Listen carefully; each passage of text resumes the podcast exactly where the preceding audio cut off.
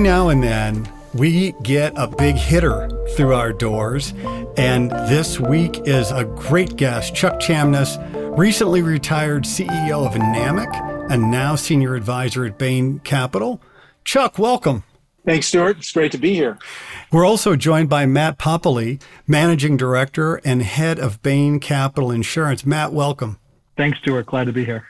Chuck, let's start with you. You're one of the most visible guys in the insurance industry as CEO of NAMIC. For those people who may not know, what's NAMIC? What is it? And what does NAMIC do? Yeah. Well, and, and let's be careful. As CEO of NAMIC, up until last July, I am now former CEO, retired CEO of NAMIC. Right. So but I did spend a good time in that seat, a long time, from 2003 to last July when I was succeeded by Neil Alldredge, who is doing an excellent job now as NAMIC's new CEO, the sixth CEO. So NAMIC, I think it's interesting. Like our member companies, uh, NAMIC, the association, is rather long lived. It started in 1895 when a group of mutual insurance companies decided that they needed to um, have a national association. And of course, it served the mutual insurance industry ever since. Its profile is about just over 40% of the total property casualty insurance industry market is covered by uh, NAMIC members. Its members range from giant national, in some cases global writers, household names, to regional mutuals, one state writers, to tiny little farm mutuals that do business in rural America. So it's really quite a, uh, a diverse group. You know, we we love. And I say, I'm sure I'll lapse into the NAMIC we several times in this discussion. I can't help it. I'm trying to break myself of it, but I still consider myself part of, you know, the mutual insurance industry, which I served for 26 years. So we, you know, we have a, uh, a long-term focus like the mutual insurance companies themselves, you know, owned by their policyholder members, run for the benefit of the policyholders. And NAMIC's specific role, though, is to uh, represent them in the regulatory, public policy, government affairs space. And we know as a heavily regulated industry, which property casualty insurance clearly is, uh, it's very important that we get that part right. That creates the environment in which our member companies, NAMIC member companies, can serve their policyholder members. So, first, it's government affairs. NAMIC has a 12 person Capitol Hill office that does federal affairs. NAMIC has a PAC that's about a million three, puts it in the top 2% in terms of PAC size uh, in the US. Very valuable in getting to know federal uh, elected leaders. Obviously, there are regional government affairs representatives who cover states. Every state is a uh, NAMIC representative assigned to it for uh, regulatory and state government affairs. And then we do all the other things that an association does, including, you know, certification programs, conventions, various training. Uh, I think there's 11 or 12 in-person meetings now. You know, post-COVID, these things are all evolving, but it still has a great culture of getting together with our members. You know, our members, I think, uh, maybe a distinct characteristic of the mutual insurance industry, they're willing to help each other. So right now, NAMIC is having its CEO roundtable, an important meeting where the CEOs all gather, and by peer group, they set the agenda and they lead discussions about uh, uh, issues around the industry. So the other thing NAMIC does is it has its own insurance company. This goes back to 1987. In the hard market for professional liability, our members couldn't get director and officer liability and, and what we call ICPL, insurance company professional liability. So NAMIC started a company to serve that need. It's ironically a stock company. So you know, I was chair of the NAMICO board for the 18 years I was CEO of NAMIC.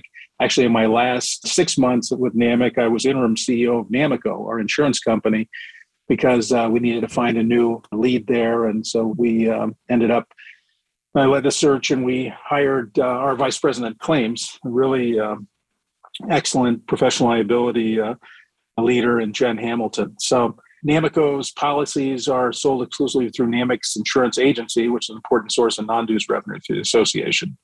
Uh, the association's you know revenue is about 23 22 million total and, you know, again, it comes from dues, it comes from profitable business operations.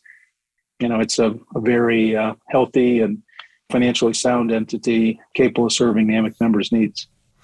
It is very interesting. And you, you mentioned this, you know, when I teach insurance to students, you know, there's kind of two major insurance structures, mutual insurance companies that are owned by policyholders and stock companies that are owned by stockholders. And they're very different, right? I mean, mutual companies tend to have, a, as you mentioned, a longer time horizon oftentimes than stock companies do. Yes. So, all right, Chuck. So I'm on your LinkedIn and prepping for this thing, and I look at the background and I can't get past NAMIC.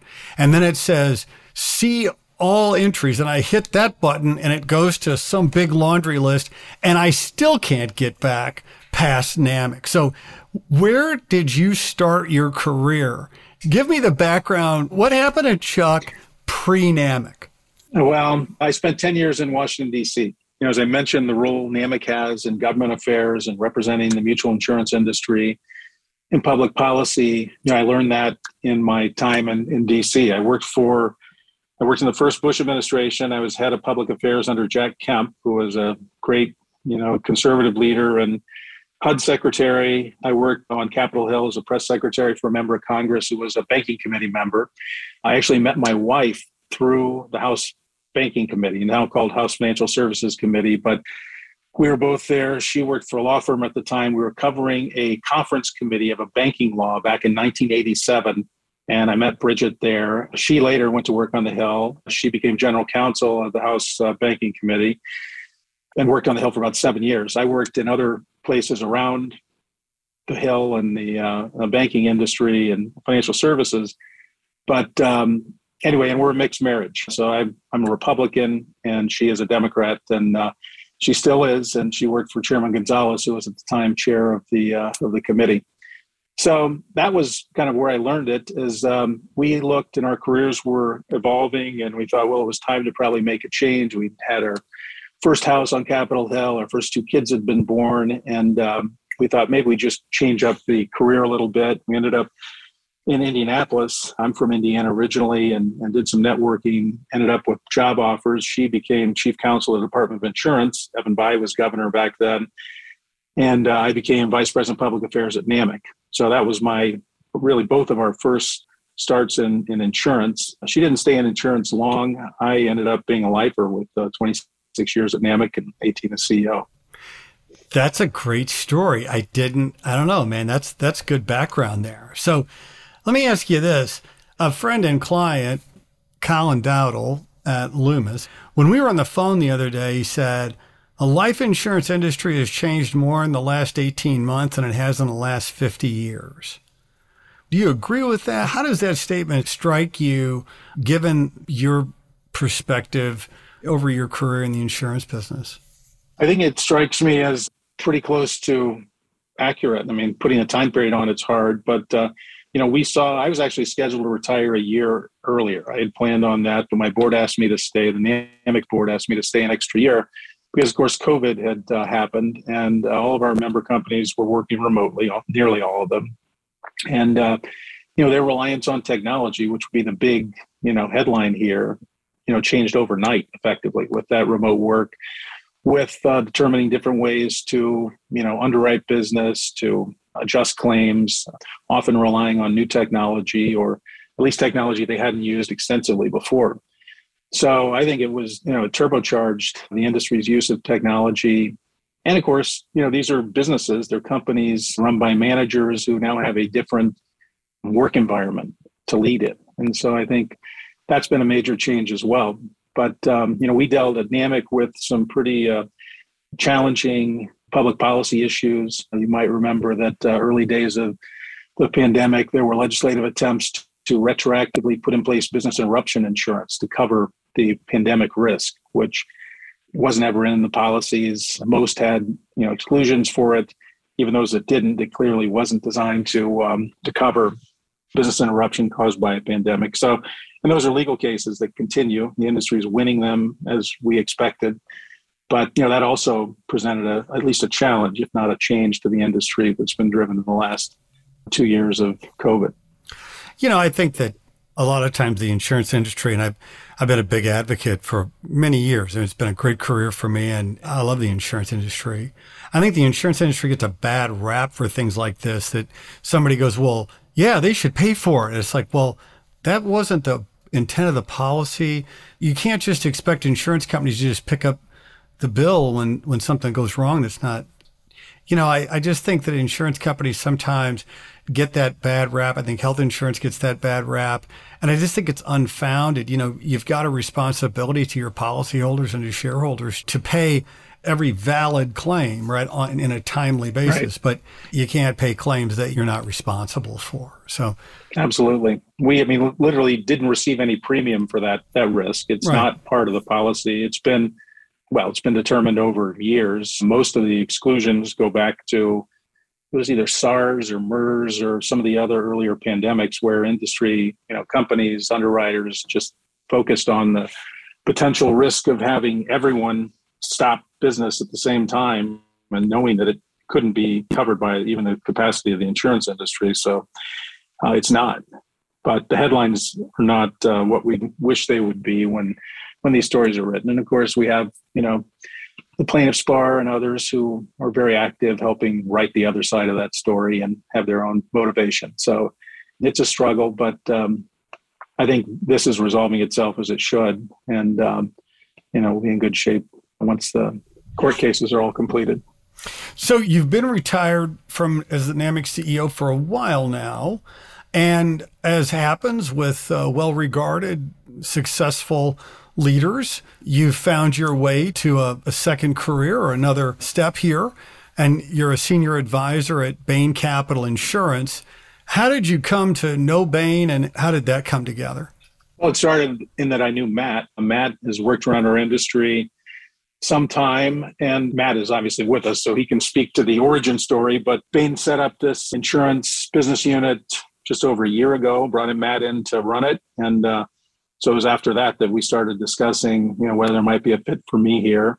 You know, from my perspective, I know enough about our industry and its needs, particularly on the capital side, to know what an important difference, you know, the focus of a firm like Bain could make working in the insurance industry. And with Matt and the Capel team he set up, you know, their great reputation, creativity, you know, insurance knowledge just seemed like a great opportunity.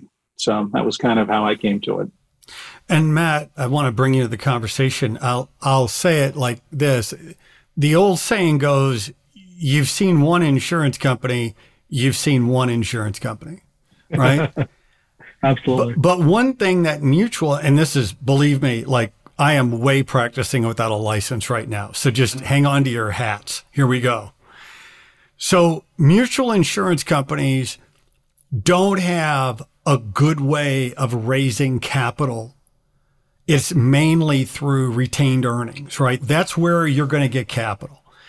A stock company can go out and issue stock and raise capital. How does Bain and Bain Capital Insurance, how do you address that need for capital in the mutual insurance space? Yeah, no, it's, it's a great question, Stuart. It's true. If, if you look at how mutual insurance companies are structured versus stock companies, when a stock company needs to raise equity, they go to their shareholders and say they're going to issue another $100 of stock, and they issue the $100 of stock, and they either bring in new shareholders or existing shareholders put up more capital, and they they have the hundred dollars and off they go. As you point out with mutual insurance companies, it's more difficult. So mutual insurance companies have the ability to use reinsurance as capital. So many of them are big users of reinsurance. And really, if you think about what reinsurance is, reinsurance is just a different form of capital. And so the, some of the largest reinsurers are big reinsurers of mutual of the mutual industry, are great partners of the mutual industry. Mutual companies can also issue a form of debt that's called surplus notes. And surplus notes are a kind of a hybrid equity debt instrument, but those are typically capped at a, a percentage of surplus in the range of 20% or 25% in that range. But what they can't do is go to their policyholders and ask for equity because the companies are just not structured to do so. So there's a couple things that mutuals can do. They can set up what's called a mutual holding company, which effectively uh, establishes a downstream stock entity. The top company is still a mutual, owned by the policyholders, but they set up a downstream stock company and they can then issue equity at that entity, at the mutual holding company entity. And then they can also actually do what's called a demutualization, which is converting from a mutual form to a stock form. And that's something that happened many, many times back in the early 2000s with names like John Hancock and, and MetLife and Prudential. But, but those are really the, the ways that insurance company mutuals can raise capital. What's the trend on surplus notes in terms of issuance volume? Is it, I mean, surplus notes have been around and, you know, back even like when I started in the business, back when the earth was cooling. How are you seeing that? Well, let me lead off because I'll give you a little background on it because NAMIC had a role in this, and uh, and I'll also differentiate large companies from regional and smaller. Back in, so I would hear as NAMIC CEO routinely from member companies who had plans to enter a new line of business, enter new territory, needed more flexibility, driven by more surplus, and a surplus note was the best way to do that. We had a securitized program that was really very efficient, very cost effective, very flexible, and it was pre-financial crisis. And uh, we, we, and I mean NAMIC, working in concert with the firms that did this, ran hundreds of millions of dollars in surplus notes, which really helped uh, NAMIC member companies.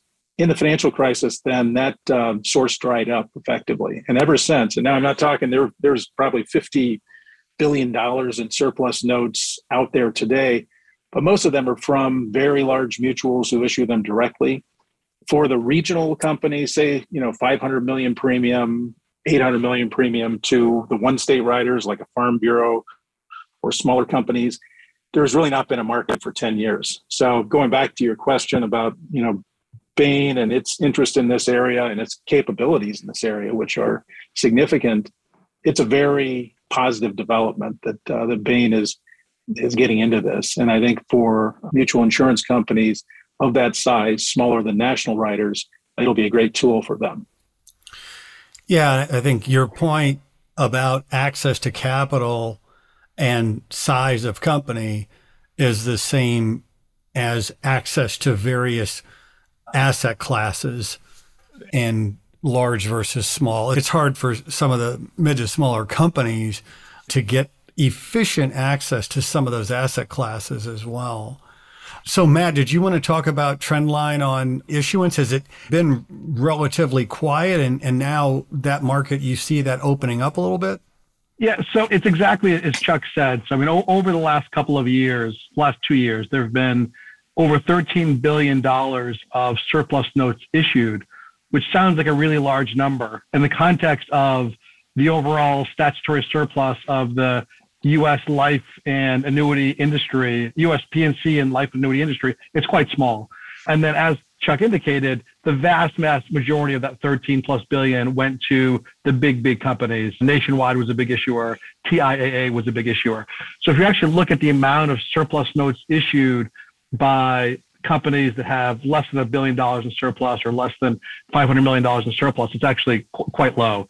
And again, as, as Chuck said, I mean, those are the companies that are struggling to raise capital.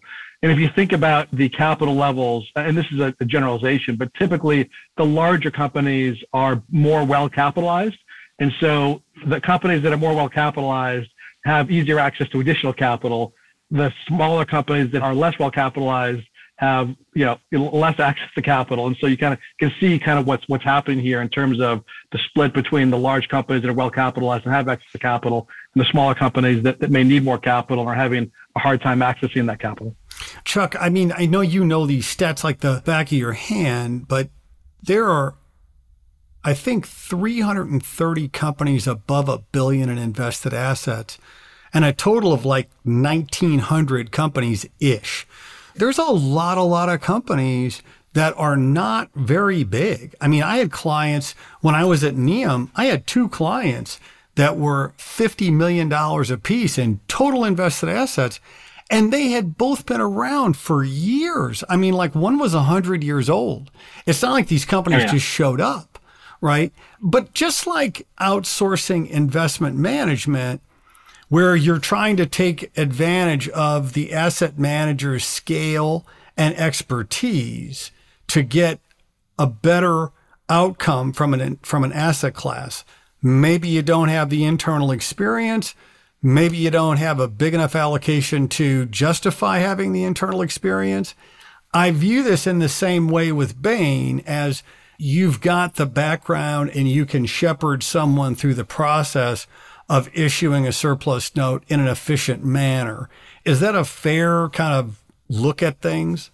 I think it is. I mean, I think the the difference with Bain will be it's a, basically a one stop shop. Bain, Matt, and his team have all the capabilities. They certainly have the capital, um, have the interest, and the ability to shepherd it through the regulatory and and ratings process that are all necessary and and often, you know, in other circumstances would include multiple parties to uh, to take care of that. So I think it's very promising. And you're right when you just look at the industry's uh, profile, you know, it is a very broad and decentralized industry. Your comments about uh, you know those companies you worked with at NEAM, I'm sure they were both mutuals. I mean, they have the 100%. characteristics of you know being smaller and uh, being 100 years old. That's you know 60 or, 70 percent of NAMIC member companies are over 100 years old. So I think it's a, a perfect formula for success in this area, and really filling an unmet need that at least for the last 12 years hasn't been uh, addressed for these companies. Now, we know that you know rate environment is changing. There's a lot of different moving pieces that we'll address, but it's still you know for companies that are well managed that are capital constrained for whatever reason or have plans to grow or rated you know well and have good management and a plan for growth they really haven't had the access to surplus notes that i think they'll have soon when we roll this out i'm almost afraid to ask this question so hang on. What about M&A in mutual space? My experience in mutual in mutual space is that you know there are companies that have been around a really long time and they serve an important need in their community in particular, very regional. Right. You know, one of my clients, I let's tell you that their website read, "No matter where you live," and it named four places in Virginia that I have never heard of. Right but that's their market and they know it cold. Yeah. right. And you go, you know, these folks, do you see M&A in the same way that you have uh, sales of life blocks? Are you seeing that kind of activity? Well, there is, you know, there are certain characteristics of mutuals that make M&A hard because they're owned by their policyholders. That ownership has some different definitions, but effectively they are. And so you can't buy one. And that's part of the reason. And Matt mentioned mutual holding company. That structure has been much embraced in the last few years, and in large part because if you're a mutual that's interested in uh, affiliations to grow your business, then you'll need a mutual holding company structure to affiliate them into a broader group. You still have the mutual rights from the policyholders. It's just they've been transferred to the holding company structure, while the mutual insurance company underwriter has been demutualized. So in that way, you can structure a company with a mutual holding company at the top and then multiple affiliates who would be those affiliated mutuals below it. It's a much more efficient way to operate. The traditional mutual affiliation pattern has been to basically combine company management, do reinsurance pooling, usually have boards that are the same board for different entities, legally different entities. They publish different annual reports, they represent different policyholders they have different names. So that can create some inefficiencies that are, are solved by the mutual holding company structure. And again, with the Bain team that, that Matt's assembled, I think there's a great opportunity to uh, assist companies in, in these kinds of transactions as well. And just talking, just flip the script a little bit on the investment side, right? Which is, you know, way more my bailiwick here big, big allocations and big trend to private assets, right? Anything private. Why? For investment income. The end, right? The insurance industry has a very well established reputation of being slow. And the regulatory environment is tough because the capital charges are the lowest for the lowest yielding instruments. And you're seeing a shift of folks who are trying to figure out a way to generate enough investment income. And that's created this stampede or this trend toward in private assets. Matt, how do you feel about valuations in private asset classes right now broadly? Is it frothy? Do you think that the private market has enough capacity to handle these capital flows? Yeah, what you said is exactly right. If you look at the shift over the last number of years, there's been a shift away from plain vanilla investment grade corporates into private credit, into real estate debt, into private equity, into real estate private equity. And that trend, I mean, it's already happening and it'll continue. As you said, the capital treatment on those assets, depending on the structure, can be punitive in cases. And so carriers are limited to how much of their portfolio they can invest in those asset classes. But I think, as, as you pointed out, if you look at the trend in rates up until really the last few months here, both in terms of treasuries and then in terms of spreads, it's been you know a long march down in terms of rates. And if you look at carriers that have longer duration business, whether it's comp or whether it's on the life annuity side, they have some very long-lived liabilities, and you know those liabilities were put on the books, you know, many, many years ago in instances, and the rates were a lot higher than, than they are today. And so I think figuring out how to mitigate that liability and defease that liability in our profit is critical and something that carriers obviously spend a tremendous amount of time on. And again, and our observation is the trend into private equity, the trend into private credit will continue. And obviously the NAIC's rules are evolving in those fronts and they're continuing to make sure that I think there's appropriate capital charges against those assets. But again, our sense is that trend will continue. And it's really, if, if you look today, a lot of things are overvalued today. We see a lot of attractive relative value in private equity and in private credit. Yeah. I mean, I think in fairness to the regulators, you know, what's the regulator's ultimate job? Well, it's to make sure that when you have a claim, the insurance company can pay it. The end, right? They're not worried about profitability of the insurance company. They're worried about the insurance company being able to pay the policyholder. And that's right. So, what was the biggest risk? Well, the biggest risk was default or loss of the money that you've invested in. So, the capital charge regime is around credit quality, right? And now we just have this other risk. And the main risk facing these companies is that they can't earn enough on their invested assets given the regulatory regime that favors high rated public assets that have a very low interest rate. And and I think the regulators making strides at changing up some of the capital charge regime. But as it's complicated, right? These regulations are at the state level. There's a lot involved in changing this stuff, and uh, I don't see this trend going away. Do you see anything that changes this? What I refer to as a mega trend. Yeah, and I, I think it's a mega trend. And again, it's been happening for the last few years, and it feels like it'll continue happening. Rates obviously have ticked up recently, and, and who knows if that continues or not. I mean, many signs obviously point to that continuing. But even as that happens, it feels like the momentum around private credit, the momentum around private equity within the insurance company general account will continue. Yeah, and I, I think I got on my soapbox in my editor's letter in our first quarter edition. I got out equations in this thing. And the, my point of this whole thing is, you know, real interest rates are negative right now. And that is a killer for insurance companies that are facing the full force of inflation on the claim side. And they're facing a negative real rate on the investment side it's challenging out there. I mean, is that, do you see that that way? Or what's your view kind of looking 22, 23?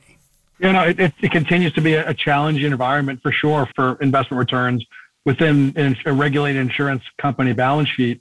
And again, it, it seems hard to see that trend slowing. Again, I think the trend has begun.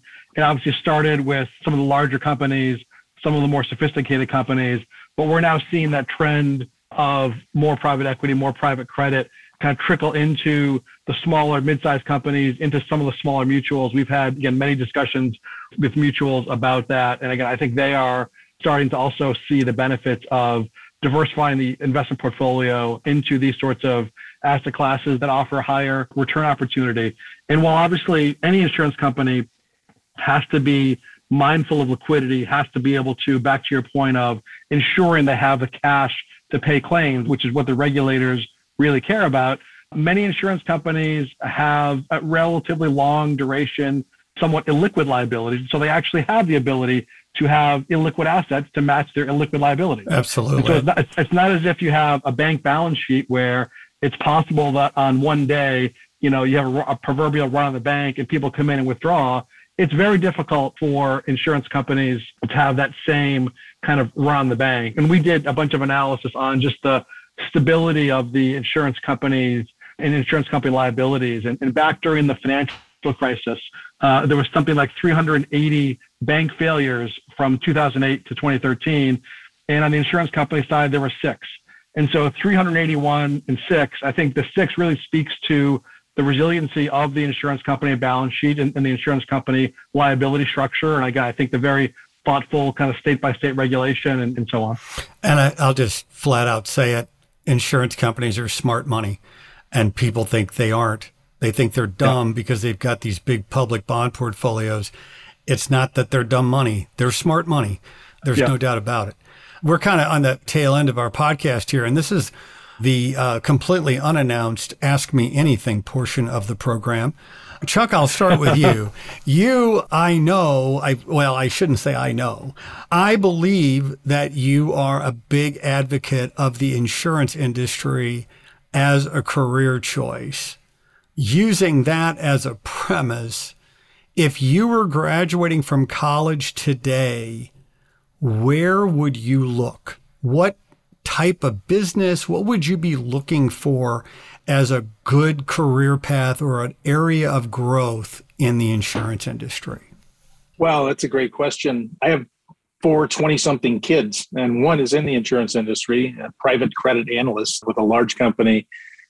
But the great news about the insurance industry is almost any skill set can be utilized successfully with a good long career in the industry. I mean, if you're a financial type, there's a ton of you know roles in that area, dealing with the kinds of things you talk about in your podcast and your listeners do every day.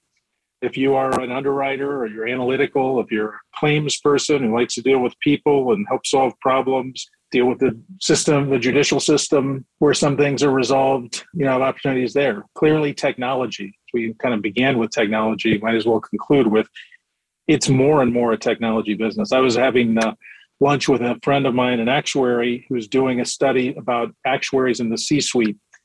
And uh, a couple of weeks ago, and I'm like, it is a major trend because as the industry becomes more analytical and driven by data, actuaries are more and more valuable. And they're CEOs now. There are plenty of, you know, member company, NAMIC member, mutual insurance company CEOs or actuary because it's such a valuable skill set. So clearly that would be a, a category as well you know you have hr you have you know lawyers lawyers everywhere. So i think the adaptability and stability let's just you know end with that. For the kids like our kids in their 20s who've seen the financial crisis as matt mentioned have now seen a global pandemic if they value stability as in a, an employer that isn't subject to a run on the bank as one characteristic or just is going to be there for the next 100 years as it's been there for the last 100 years it's a great industry for that too the distribution side, I, I haven't even mentioned. Of course, I focus more on the companies, but that is changing wildly. And, uh, you know, Bain has been involved with that as well because, you know,